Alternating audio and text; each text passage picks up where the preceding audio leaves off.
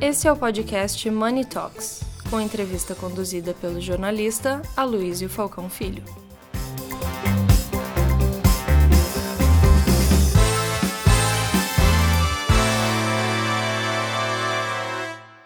Bom, vamos começar então o nosso segundo painel. Gabriela, eu queria te dizer uma coisa. Eu sempre achei que TikTok fosse uma coisa para jovens e continuo achando, mas eu fui obrigado pela minha redação a gravar dois vídeos diários pelo TikTok. E você sabe que eu estou me espantando? Eu achava que era o único tiozinho lá, mas não sou. É impressionante. É impressionante, incrível. Mas enfim. A Luísa, só fazer um último comentário sobre isso. Até essa semana, conversando com alguns clientes, alguns parceiros, eu até comentei que chamou muito a atenção da gente como o alcance e a interação mesmo. E como a Luísa falou, ele achou que era sênior demais para estar nesse ambiente e até o que ele fala ali é algo um pouco mais denso, digamos assim, mas surpreendeu tanto que eu estimulei alguns clientes. Eu disse, então eu já vou começar agora a fazer meu TikTok. Você, estou seguindo você já. Então foi uma experiência interessante. Mas o melhor comentário que eu recebi foi o seguinte: Nossa, esse tiozinho aí tá dublando Gilmar Mendes. aí eu falei, mas. Aí comecei a, a, me escutar melhor. E pior que minha voz é parecida com a do Gilmar Mendes. Ainda bem que a cabeça é bem diferente, né? Mas vamos lá. É, vamos começar por você, então? Claro. É, e depois a gente passa a palavra para o Fernando. E daí eh, os dois queridos debatedores vão lá, então, por favor. Boa. Bom, obrigada pelo convite. Bom dia a todos. Eu vou por um pouco mais pertinho. É, eu sou a Gabriela, do TikTok. Eu vou começar, então, falando um pouquinho do que você acabou de dizer. Primeiro que o TikTok é para todo mundo. A gente tem mais de um bilhão de usuários no mundo, então não dá para ter só um bilhão de teens. Estamos é, falando aí de uma plataforma hoje que fala com todo mundo, de todas as idades, que tem conteúdo para todos os gostos. Então, o TikTok é sobre isso, é sobre entretenimento. Somos uma plataforma de entretenimento. Não somos uma rede social. A maioria das pessoas coloca a maioria dessas big techs né, numa caixinha de rede social. O TikTok não é uma rede social, é uma plataforma de entretenimento movida pela comunidade. Então, de vídeos curtos. E aí, muito de acordo com a evolução das eras. Né? A gente fala muito que a gente está na era da participação. Então, as pessoas querem ter voz. As pessoas querem sim ditar, contar suas histórias, ditar o que está acontecendo, participar. E essa é a área que a gente está. E o TikTok é a plataforma que dá voz para a comunidade. Então, acho que a gente está falando aí da evolução, né? O futuro já começou e estamos falando aí de e-commerce é, e de todas essas mudanças. E eu estou aqui com o Yunis, é, sou fã total do Mercado Livre, é, sou totalmente compradora, todo dia chega uma, uma, um pacotinho para mim. é uma felicidade, é quase um presente. É, e assim, quando a gente olha para o TikTok, né, o TikTok é essa plataforma de entretenimento. O Rafael, no painel anterior, falou muito sobre individualização, hiper né, é, personalização. Então, o TikTok nasce com esse grande diferencial. Então, hoje, quando vocês baixarem o TikTok, faço um convite a todos que não têm a seguirem aqui o Aloísio e baixarem o TikTok. É, você vai dizer quais são os seus assuntos de interesse. Então, eu gosto de esportes, de economia, de bem-estar, de saúde, enfim, de moda, de beleza. Cada um vai trazer o seu interesse. E, baseado no interesse individual de cada um, o feed começa a ser construído, que para quem ainda não está no TikTok é o For You, que é o feed para você. E aí vem muito a coisa da personalização. Então, o meu TikTok, o meu For You é totalmente diferente do dele, do dele, do Yunis, enfim, do de cada um de vocês que está aqui. À medida com que eu vou navegando e interagindo com esse conteúdo, ele vai entendendo quem é a Gabriela. E ele vai trazendo conteúdos, mais conteúdos que possam ter a ver com o perfil da Gabriela. É óbvio que ele vai testando novos conteúdos, né? Porque eu disse que era saúde, economia educação. Aí ele testa um outro conteúdo, vê como a Gabriela reage e aí ele passa a entregar. Então, o grande diferencial do TikTok é o algoritmo, é a inteligência do algoritmo. O TikTok, inclusive, ganhou um reconhecimento do MIT como um dos dez maiores avanços de tecnologia no mundo por conta de como o algoritmo é construído. E aí, quando a gente olha para os grandes diferenciais do TikTok, a gente está falando muito de autenticidade. É, e eu, vocês vão entender por que, que eu estou contando essa história, porque a gente vai chegar aqui, né? O futuro já começou. Então, estamos falando de autenticidade, é muito menos sobre filtros e muito mais sobre quem você é, de você de fato poder contar a sua história. Estamos falando muito sobre pertencimento, então sobre comunidades. Né? E a gente estava também aqui, o Hugo falou no painel anterior sobre comunidade, e aí eu vejo os dois mundos coexistindo, o da hiperpersonalização com as comunidades. É, ele é muito sobre autoexpressão, então, de fato, uma plataforma que as pessoas têm voz e sobre cocriação. As pessoas querem participar ativamente. Quando a gente fala de cocriação, isso é com marcas, com criadores, com outros usuários. E aí, quando a gente olha esse senso de pertencimento, a gente fala no TikTok que a gente tem um toque para cada pessoa. O que, que, são esses toques? São as comunidades que o Hugo estava falando.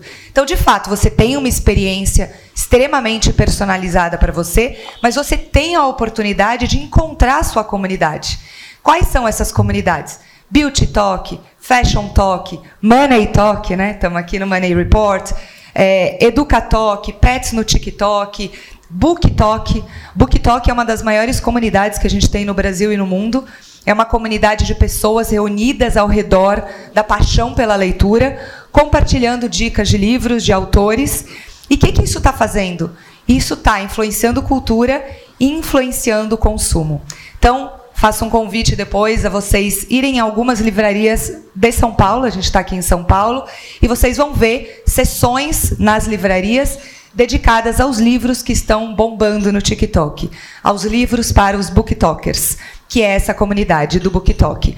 E esse é só um exemplo. Então, o que, a gente está vendo nesse cenário do TikTok? O nascimento do que a gente chama lá dentro de community commerce, que é o comércio sendo influenciado pelas comunidades. Então, eu pertenço àquela comunidade, eu vejo o que aquela comunidade está falando, o que, que ela está consumindo, como ela está usando aquele produto, e eu sou influenciado nada mais é, e ele conhece bem, do que o boca a boca reinventado numa escala né, desproporcional, porque hoje você tem a oportunidade de falar com milhões e milhões de pessoas de uma maneira muito simples, influenciando todo o ecossistema.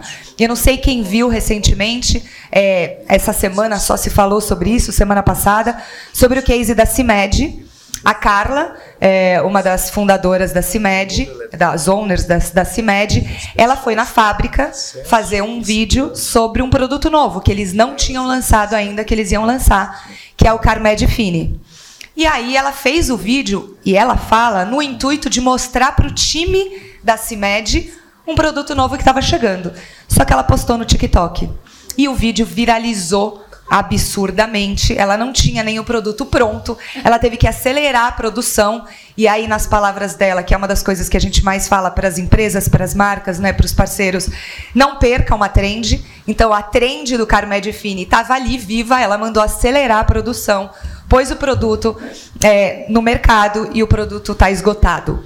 De um vídeo no TikTok. Isso é o poder da comunidade. Então, o community commerce hoje é esse futuro, é essa realidade, o comércio sendo influenciado pelas comunidades e a gente está vendo isso no dia a dia. E o TikTok é muito sobre isso. E aí, para as marcas, é a oportunidade de você fazer parte dessas conversas. É, aqui devem ter várias empresas. Eu faço um convite a vocês a entrarem no TikTok.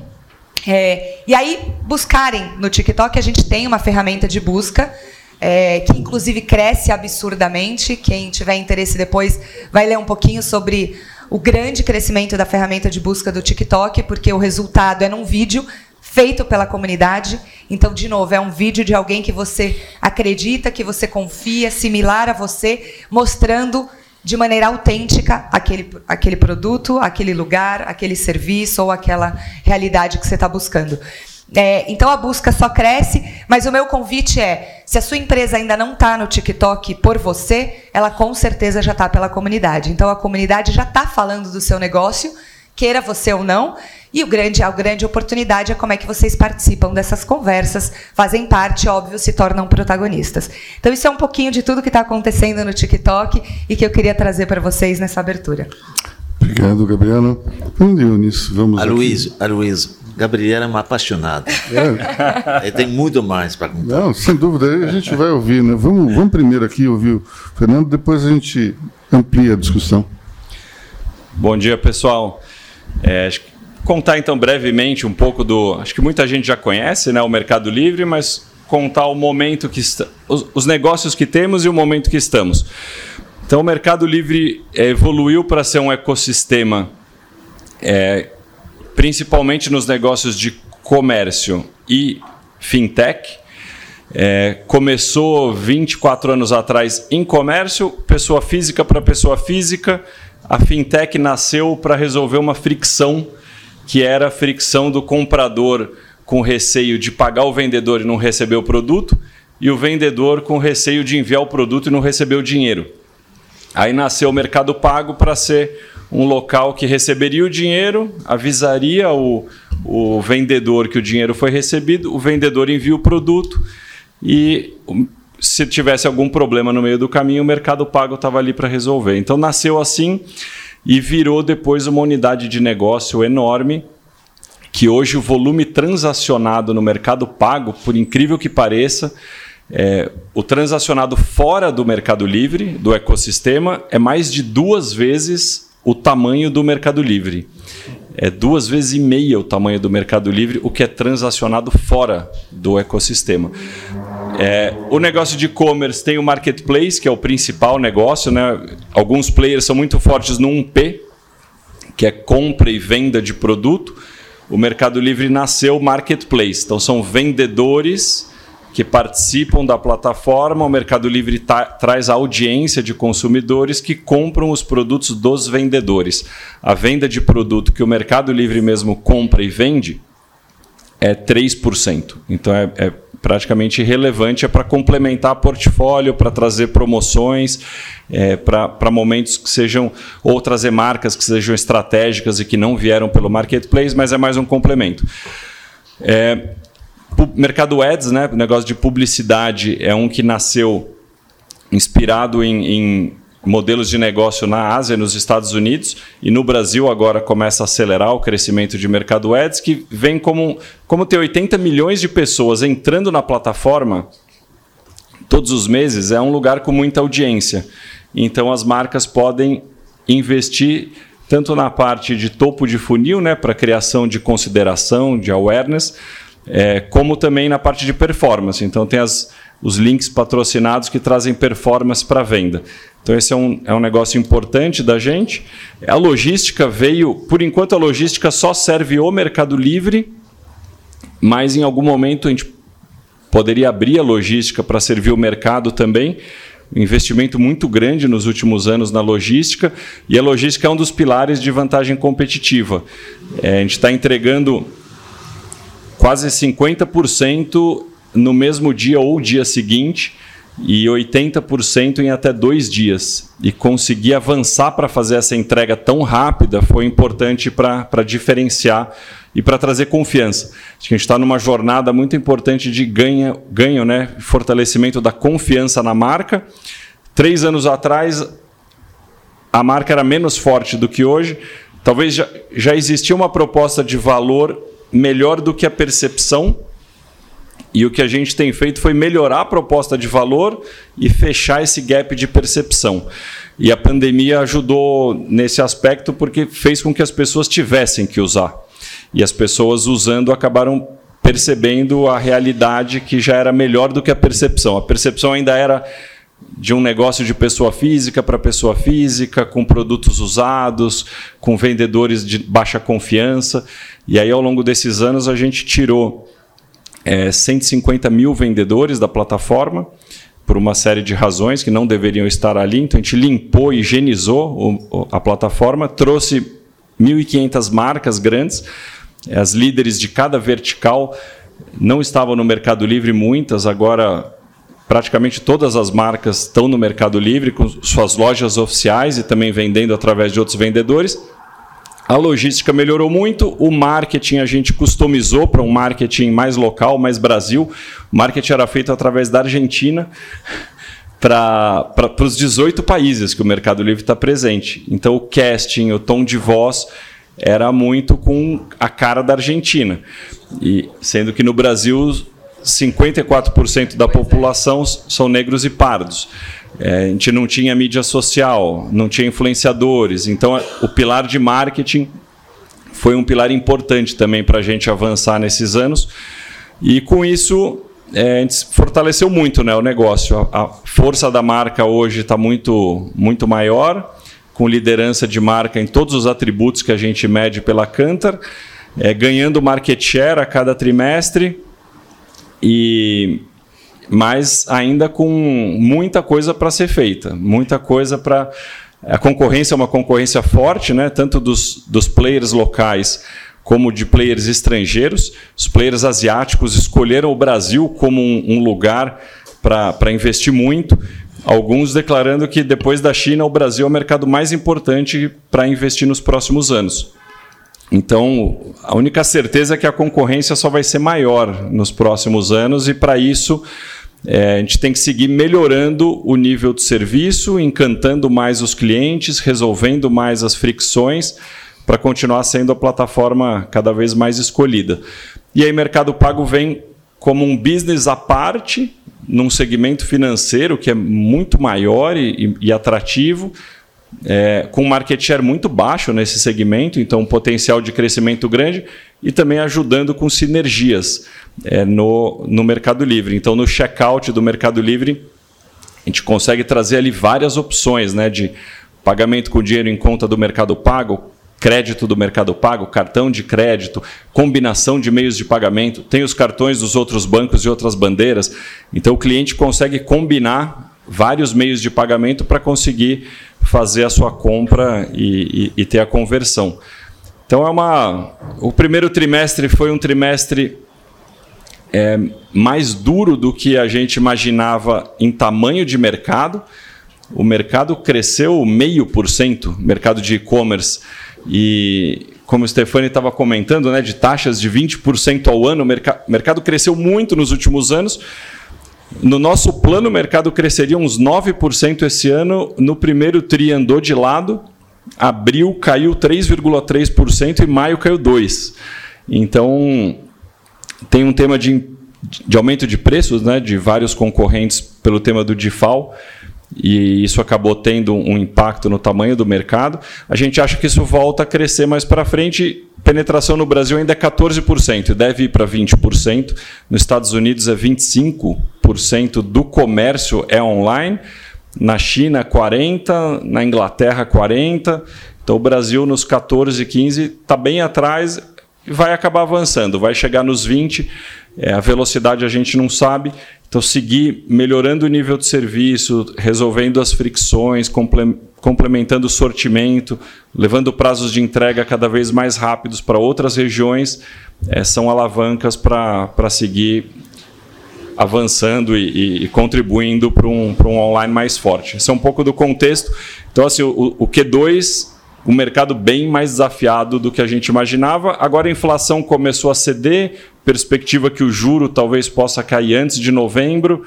É, vamos ver como vem o segundo semestre. Mas é um momento que a gente está bem, é, ao mesmo tempo, otimista com o futuro, porque o Brasil é muito grande, o potencial é muito grande, mas cauteloso com, com os investimentos de curto prazo. Muito bom, Fernando. Eu costumo dizer que eu devo ser um, um, desafio para o algoritmo do Mercado Livre, porque eu faço as minhas compras, a minha filha faz as compras através do, do meu aplicativo, a Cris faz as compras dela através do meu aplicativo, então acho que não, não deve é. entender exatamente.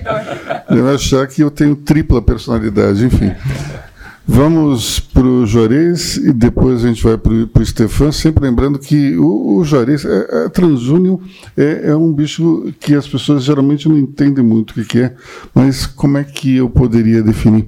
É, é uma forma de, de trazer a análise de crédito e de risco é, melhor para, para o, o, o comerciante, talvez assim, é, trazer o cliente para o consumo, consumo para o cliente Explica aí para gente. Ah, legal. Há muitos, mas muita gente que está aqui. Prazer estar Acho aqui. Acho que está desligado o teu. Está ligado? Tá, agora ligou. Ok. Bom, bom dia. Obrigado, Aloysio. Conheço muita gente que está aqui e é importante falar, sempre falar um pouquinho do, do que a gente faz.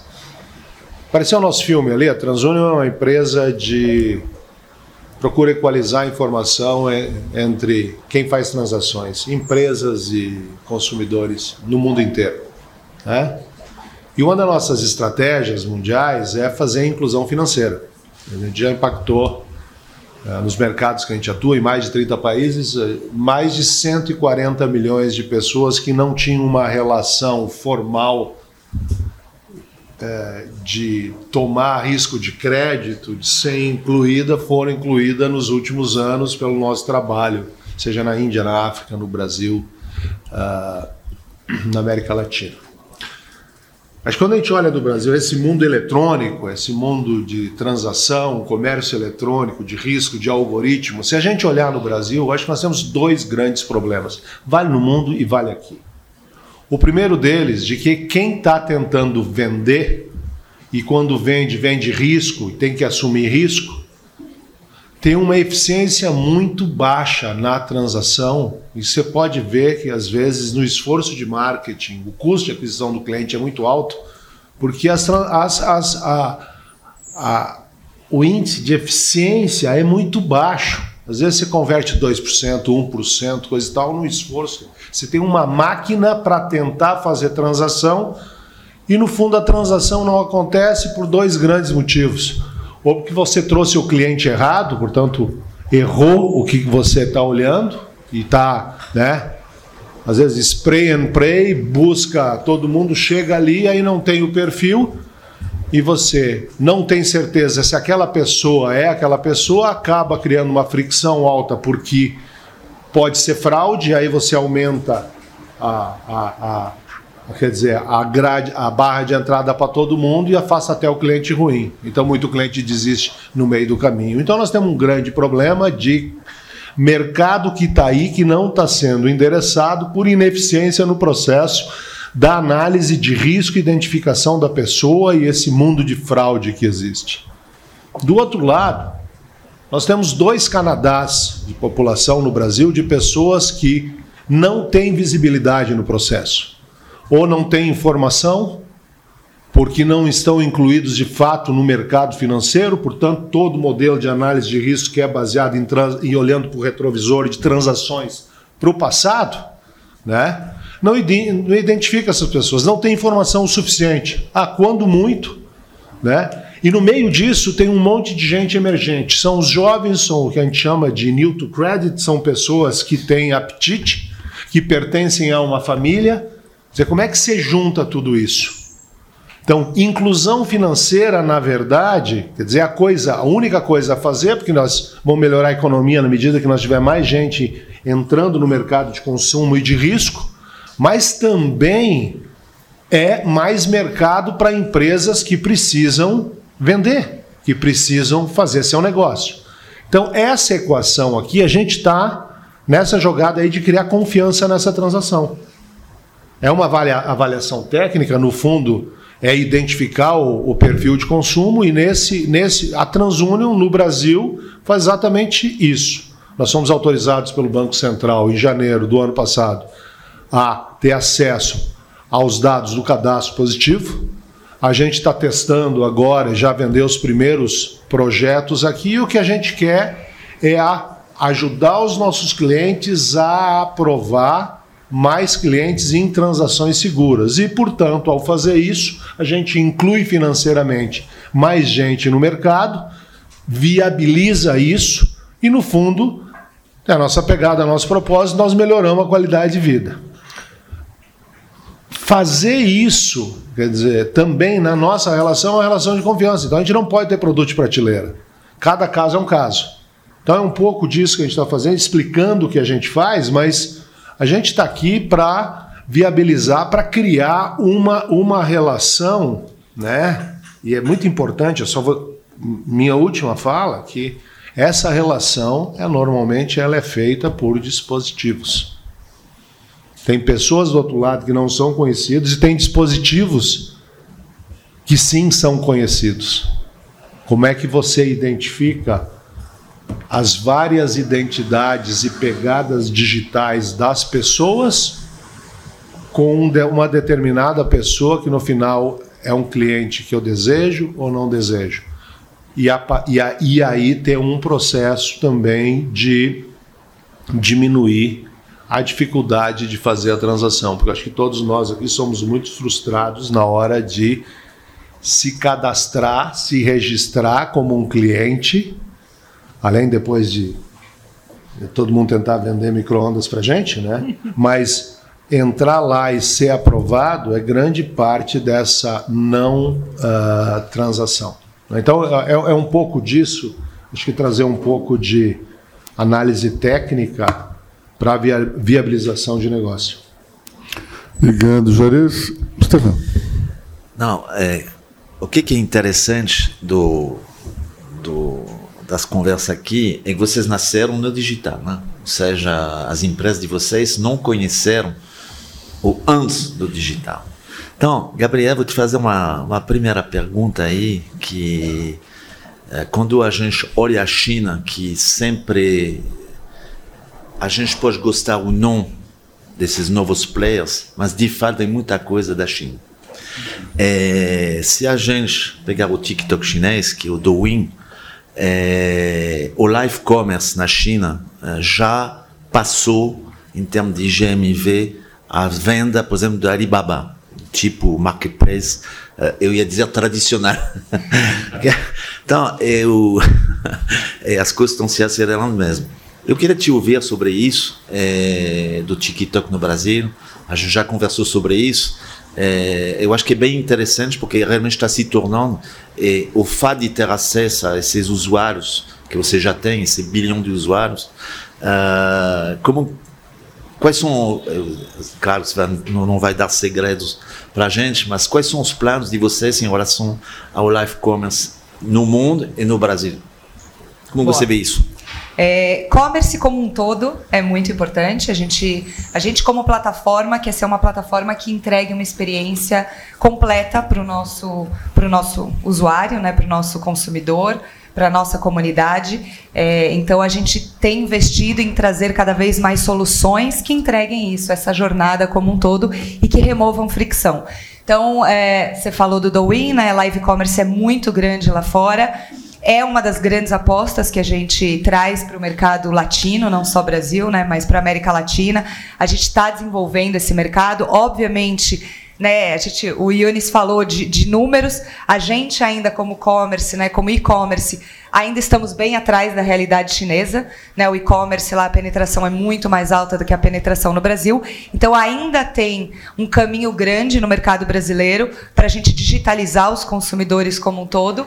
É, mas a gente, como empresa, sim vê o live commerce como uma, um potencial, uma oportunidade muito grande. O que a gente vê é o marketing por influência, né, a, a compra por influência dos grandes criadores, influencers, enfim, o nome que a gente quiser dar, crescendo muito. A gente vê os grandes criadores virando marcas e as marcas com o desafio de virarem criadores, né, de virarem de fato influenciadores. Então, quando você olha aí para grandes criadores de conteúdo, eles têm negócios já gigantescos é, e uma comunidade enorme conversando com eles diariamente, frequentemente. Então, o live vem é, como essa oportunidade de você fazer esses grandes criadores ou as grandes empresas, pequenas, médias, enfim, todas as empresas, darem essa possibilidade de ser mais um canal, não só de comunicação, mas de negócio. E o commerce como um todo, né? Como commerce, a gente vem testando em alguns mercados, então eu sei que a sua pergunta vai passar por isso. A gente, até porque você, você me manda mensagem querendo saber. É, mais commerce, a gente está testando. Não responde. a gente está testando.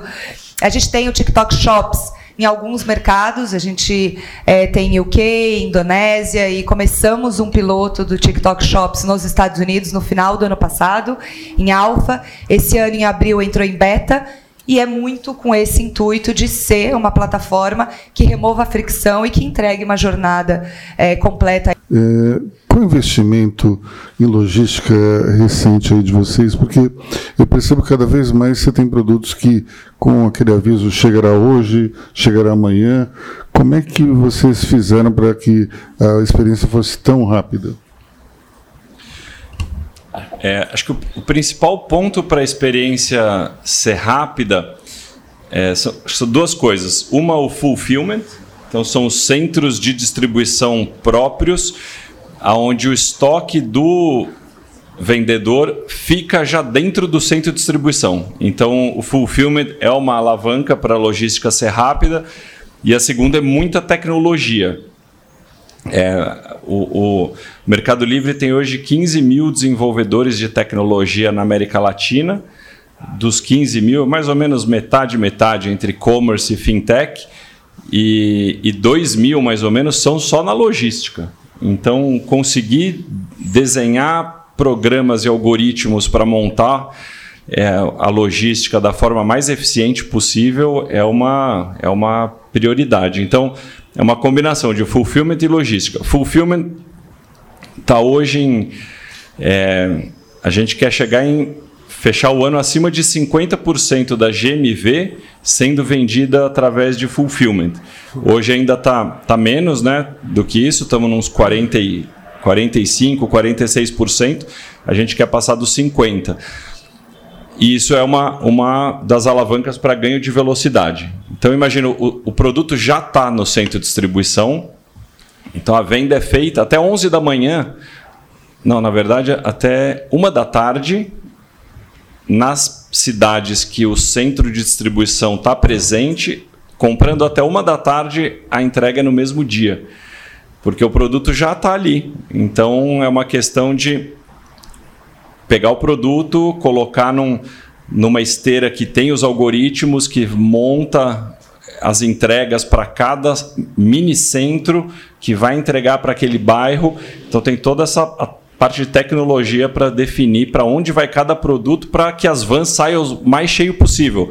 Entregar muito rápido com uma van vazia é bem mais fácil, mas aí o custo de entrega vai ser inviabilizado. Então o desafio é conseguir ser rápido com custo baixo. E aí a tecnologia que entra. E o investimento, é, a gente não abre por linha né, de negócio, mas o Mercado Livre, esse ano, vai ser mais ou menos 19 bi de aporte no Brasil. Nesse aporte tem investimentos em CAPEX e também despesas estratégicas, e a logística e tecnologia são duas bem importantes. So, ah, desculpa. Aqui o, o Ivo tem uma pergunta para Gabriela.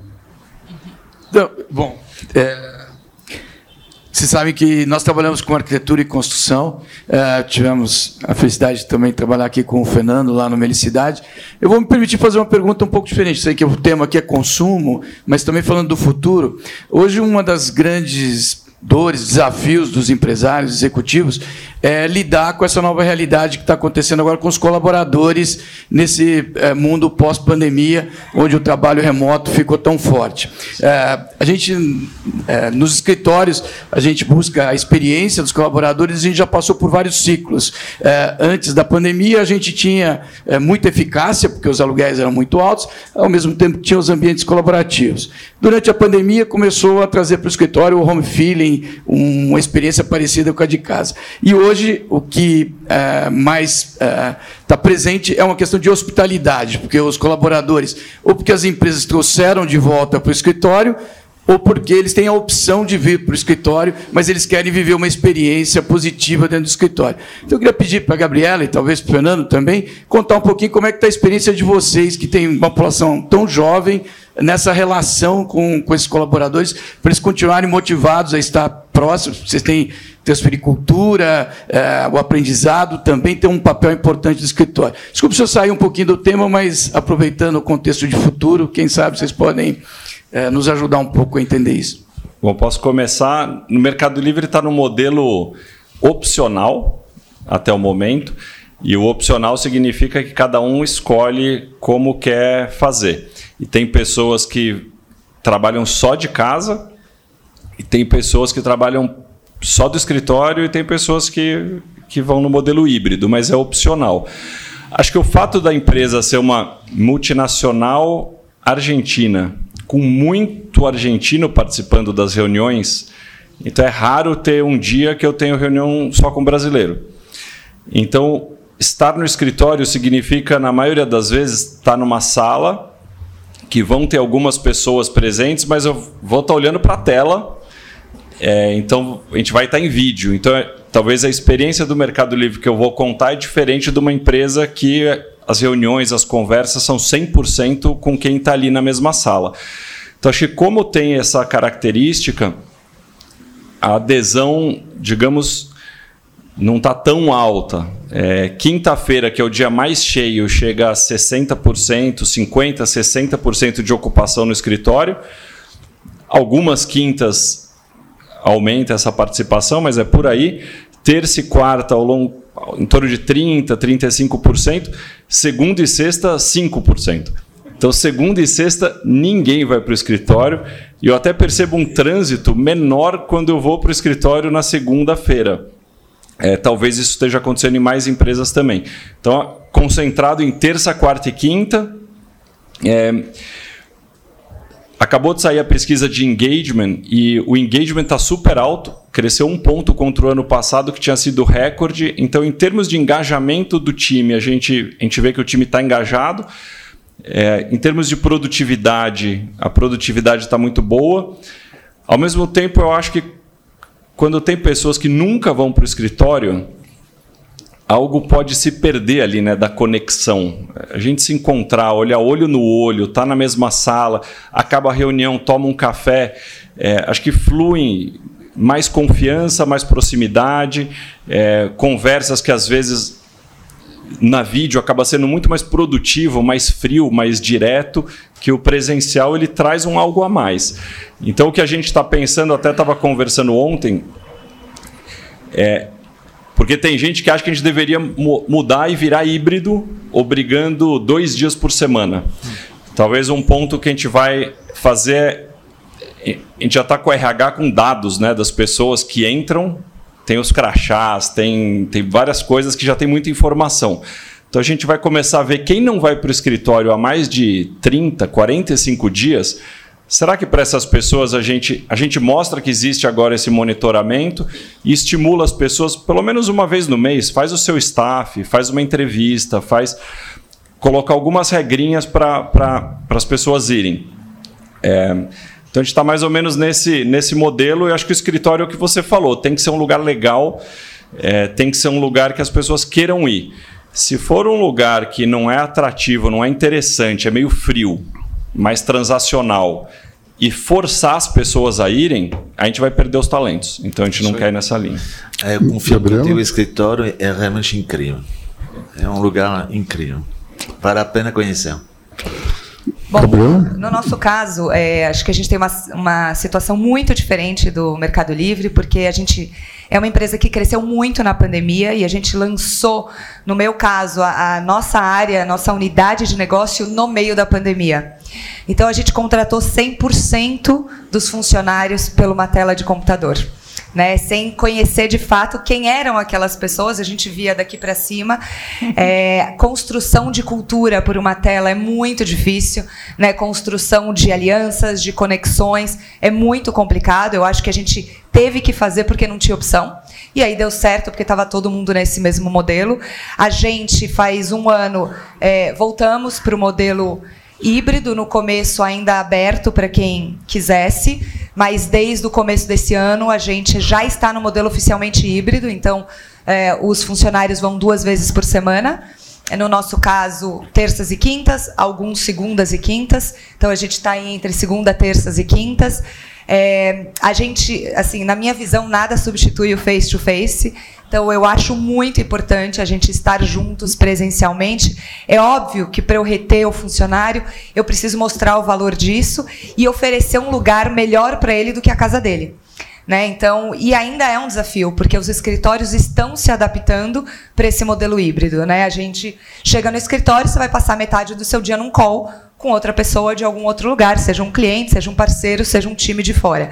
Então, acho que a gente, como escritório, ainda está se adaptando para oferecer esse lugar melhor do que a casa dele, né, com o silêncio dele, com o conforto dele, que justifique ele pegar o trânsito para ir para o escritório. Mas a gente acredita muito na cultura presencial, na importância dessa conexão, construção de relações, é, de cultura. Então a gente vai é, manter esse modelo híbrido é, e devemos até ir para um, um dia mais, três vezes na semana. Então, eu acredito que o futuro para a gente é a gente ter esse híbrido, mas um pouco mais presencial do que só o online. Eu e costumo dizer para ter talento e reter talento também, não? É, eu costumo dizer o seguinte: contratar é, as pessoas pela tela até que é fácil. Mandar embora pela videoconferência que é complicadíssimo, né?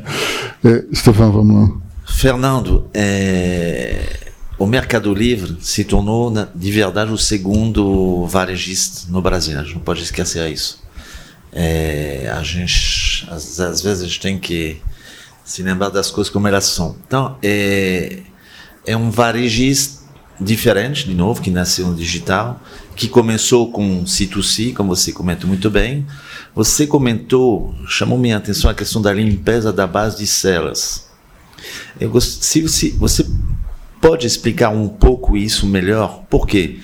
Porque está sendo muito discutido essa questão de não, mas esses caras trabalham de uma forma que não é que nem os tradicionais, vamos dizer.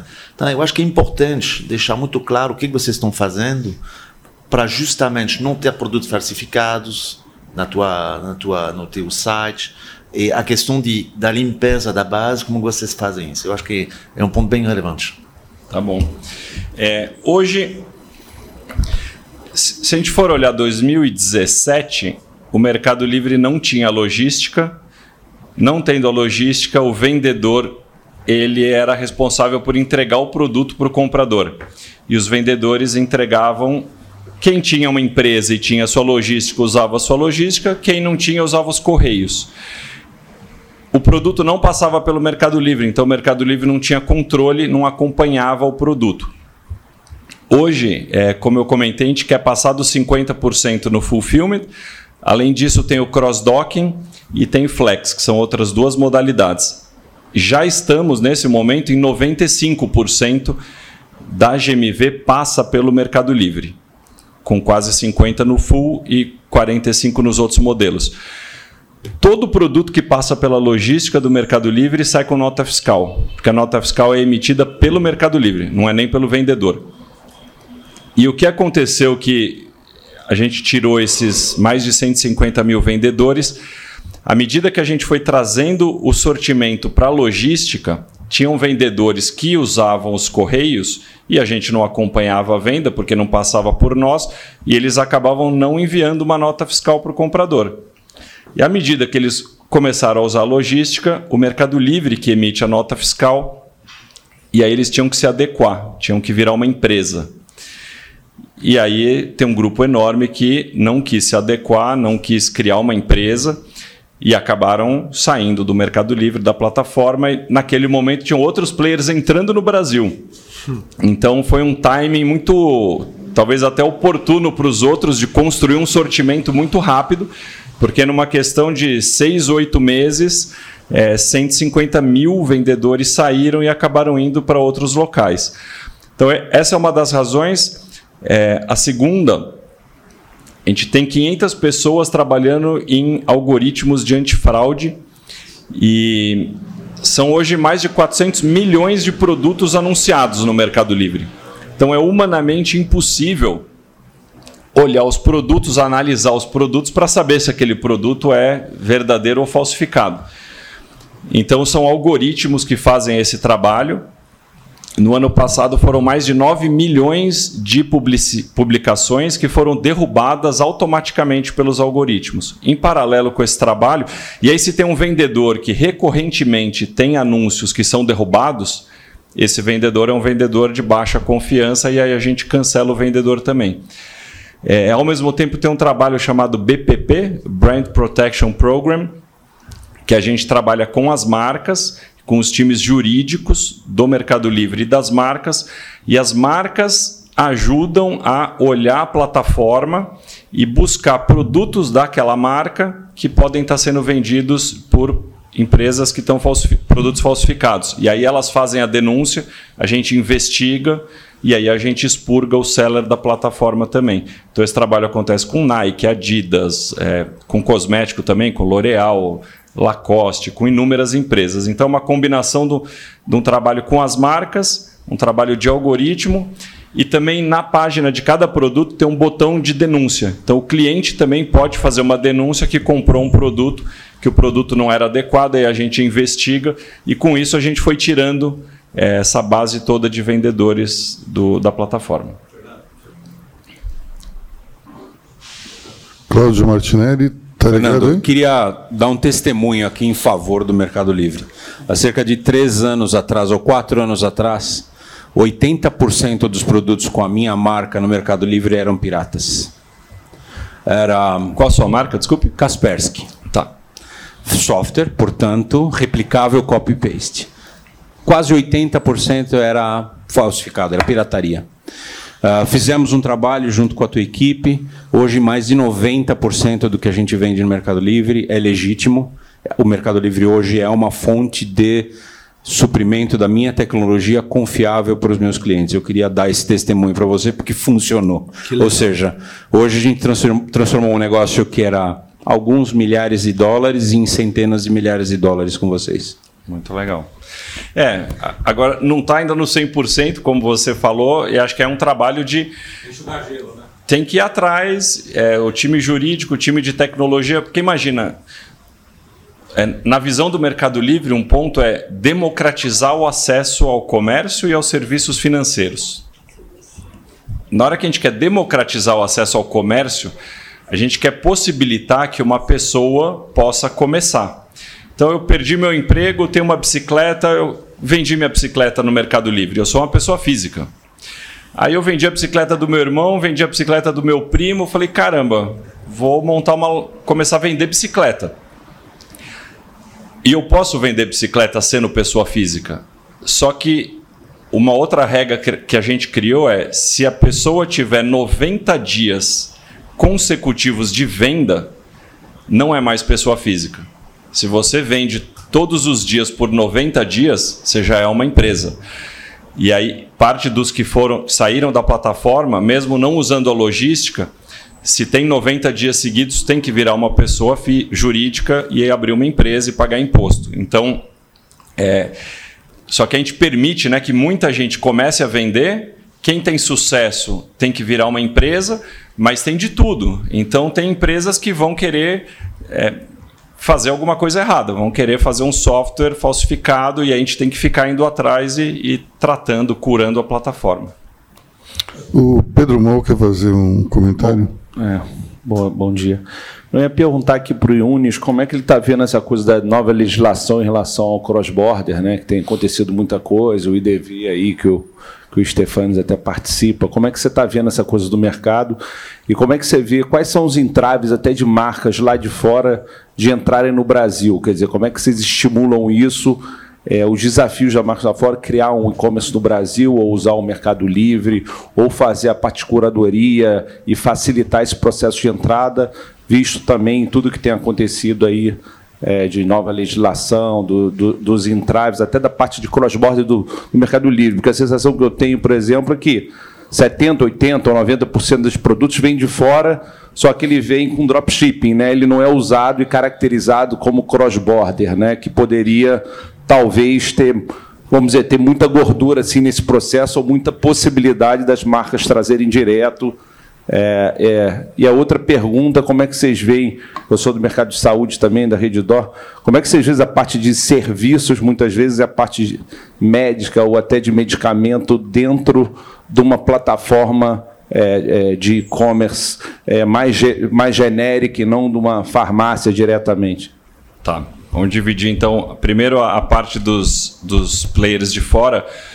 Acho que aí tem dois comentários. Um primeiro é, quando a gente olha, por exemplo, a Shein e Shopee, tem, tem um lado que tem que admirar na criatividade, na excelência, cada um no seu aspecto. A Shein, né, em moda, eles criaram um modelo de negócio que é muito inteligente e que é muito interessante. Enquanto as tem empresas de fast fashion, né, que levavam um, um período menor, mas ainda eram várias semanas para criar uma peça. Eles têm algoritmos que estão tudo de forma automatizada, lendo as mídias sociais, entendendo os posts que têm mais engajamento. E aí, qual é a roupa que os influenciadores estão vestindo naqueles posts? Isso vai para o supply chain os fornecedores fabricam a peça em questão de dias e eles pedem 500 produtos. Faz 500 blusas dessa. É 500 blusas a empresa consegue fazer em, uma semana, está pronto. E, e aí então uma peça que bombou no TikTok em uma semana já está sendo vendida. E, e, se a peça vende muito bem, eles escalam a venda. Então tem um modelo de negócio que é muito inteligente, que é inspirador, que trabalha com os fornecedores locais para produzir aqueles produtos. É, o, a Shopee é menos isso do que a, a, acho que a Shein tem um nível mais é, talvez mais elaborado na proposta de valor. A Shopee é muito preço, mas com gamification, que tem um segmento da população que gostou, tem as moedas, tem que então tem um gamification para ganhar os cupons que acabou engajando bastante gente, que é um lado também um pouco de mídia social no, no comércio. Então acho que tem. O primeiro ponto é tem pontos de aprendizado, de admiração dos modelos de negócio, mas tem um segundo ponto que é o que você comentou também. Até o momento, o que está acontecendo é que os produtos chegam, é, e aí o Stephen sabe melhor do que eu os números, mas é entre 500, 600, 700 mil produtos por dia chegam no Brasil, como se fosse uma pessoa física vendendo para uma pessoa física, que aí não paga imposto, Sendo que, na verdade, não é uma pessoa física vendendo para uma pessoa física, é uma pessoa jurídica vendendo para uma pessoa física deveria pagar 60% de imposto, que é a regra. Então, os players nacionais no Brasil estão pagando seus impostos, é, principalmente em moda, que é onde eles mais é, competem, moda cosmético. Então aqui está todo mundo pagando imposto e, eles, e os produtos ali estão chegando de fora e não estão pagando o imposto que existe na regulamentação. Então está errado. Se a regra é pessoa jurídica para pessoa física paga imposto, então a pessoa jurídica para pessoa física tem que pagar o imposto. É, então teve essa situação toda né, de talvez começar a cobrar os impostos, mas aí pessoa física para pessoa física não paga imposto. E a regra, por uma questão de fiscalização, de como fiscalizar tudo e saber se é pessoa jurídica ou pessoa física, a regra comunicada lá atrás foi tudo que chegar vai pagar imposto. Só que aí tem 1%, 1,5% que é pessoa física para pessoa física, que seria penalizado, mas resolveria 99% da situação. Aí o negócio voltou atrás. Então, o que eu acho é que tem que, tem que ser endereçado. É a melhor forma é endereçar de forma em sistema. Então, veio para o Brasil o produto, tem que pagar o imposto na venda, tem que pagar na, na raiz. Nas, é uma pessoa jurídica vendendo, já tem que pagar o imposto, recolher, para ser uma competição é, igualitária, uma competição em mesmas bases de impostos. Acho que esse é, a primeira pergunta é isso. Na segunda, de farmácia, acho que a regulamentação ainda não permite que empresas que não sejam farmácia vendam no online só uma farmácia pode vender no online. E tem conversas na Anvisa nos, nos acontecendo para permitir que, que outros vendam. Já tem alguns players que vendem, né, que aplicativos que passam ali, buscam o produto, então tem uma zona cinzenta, mas acho que deve acabar regulamentando. E a gente imagina em algum momento vender é poder vender remédio no Mercado Livre também, numa seção de farmácia, que nem tem, tem a seção de supermercados. Fernando, só para dar alguns números, eu acho que é importante, são mais ou menos 180 milhões de pacotes que chegam por ano no Brasil pelo, pelo sistema que você mencionou, tendo como origem essas plataformas. Né? É, a legislação exi existe, só que ela não é aplicada. Então, a partir de 1 de julho, a princípio, deve se aplicar a legislação. E a evasão fiscal dessas remessas que não são tributadas é da ordem de, tem números, uh, entre 30 a 40 bilhões de reais. Então, é alguma coisa muito expressiva. Qual é o problema disso? Realmente cria uma, uma, um, um sistema totalmente uh, desleal em relação ao varejo tradicional. Então, o varejo tradicional está uh, mais uh, estabelecido, vamos dizer assim, está uh, trabalhando arduamente, inclusive o Mercado Livre está tá também nessa, nessa jornada, para mudar o jogo. Então, eu acho que é disso que a gente está falando. É, e, de novo, eu acho que tem um fato importante também, que essas plataformas chinesas, elas começaram a ter expressão no Brasil durante a pandemia. Então, eu, eu acho que a gente pode dizer, não, mas eles não fazem, cresceu, cresceu. Agora tem que organizar. Eu acho que isso é um momento, um pouco que nem o Mercado Livre, que começou com o C2C e que aos poucos começou a encontrar algumas problemáticas e que se fez um trabalho de fundo muito importante para se adequar à realidade do, do país. Então, eu acho que é importante uh, comentar isso. É, eu queria falar só uma, uma última coisa sobre o crédito. É, eu venho de, do varejo também, é, dos créditos ao consumo é, aprovado, mesmo aprovado, dependendo do momento da economia, como está a economia, é, como é está o poder aquisitivo das pessoas, a, a perda desse crédito é da ordem de 25% a 30%. Após aprovação. Então vocês podem imaginar o, o, a dificuldade, e está no custo. Ou seja, quando a gente olha o custo do crédito no Brasil para o consumidor final, ele é muito elevado porque ele considera essa perda já embutida no, no, no, custo para esse consumidor. Então, é isso que eu queria. Desculpa, Luiz. Bom, para a gente finalizar o, o, o, nosso painel, o horário já está ficando meio tarde. É, Gabriela, só uma última palavra sobre inteligência artificial. O que, que vocês estão criando para melhorar a experiência dos TikTokers? Bom, é, TikTokers. TikTokers. O algoritmo, como eu contei é, no começo, é né, todo extremamente baseado nisso. Então, a inteligência artificial tem um papel fundamental para entender quem é cada um e entregar um conteúdo que seja relevante é, na distribuição desse conteúdo, seja marcas, criadores, usuários comuns, como é que ele distribui esse conteúdo todo no For You das pessoas e aí dá todo o alcance. E acho que a gente tem o papel fundamental da inteligência artificial também em garantir a segurança da plataforma.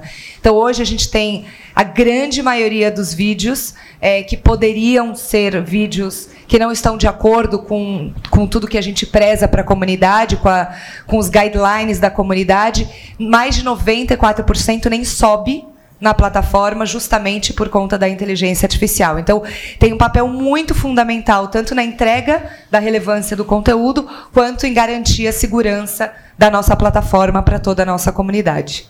A gente está, obviamente, acompanhando todas as evoluções, Aloysio. É, né, falamos de chat GPT e tudo mais, para trazer, como eu falei, cada vez mais relevância para a comunidade. Então, tudo que for relevante, a gente está atento e vai disponibilizar como ferramenta fundamental. E o próprio serviço de busca que eu falei também é outro que se faz né, muito de toda essa inteligência.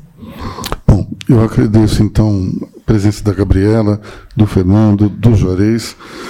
Não vou agradecer ainda do Stefano, porque ele continua aqui na mesa. Então, vamos para o próximo eh, painel. Muito obrigado a todos. Obrigado.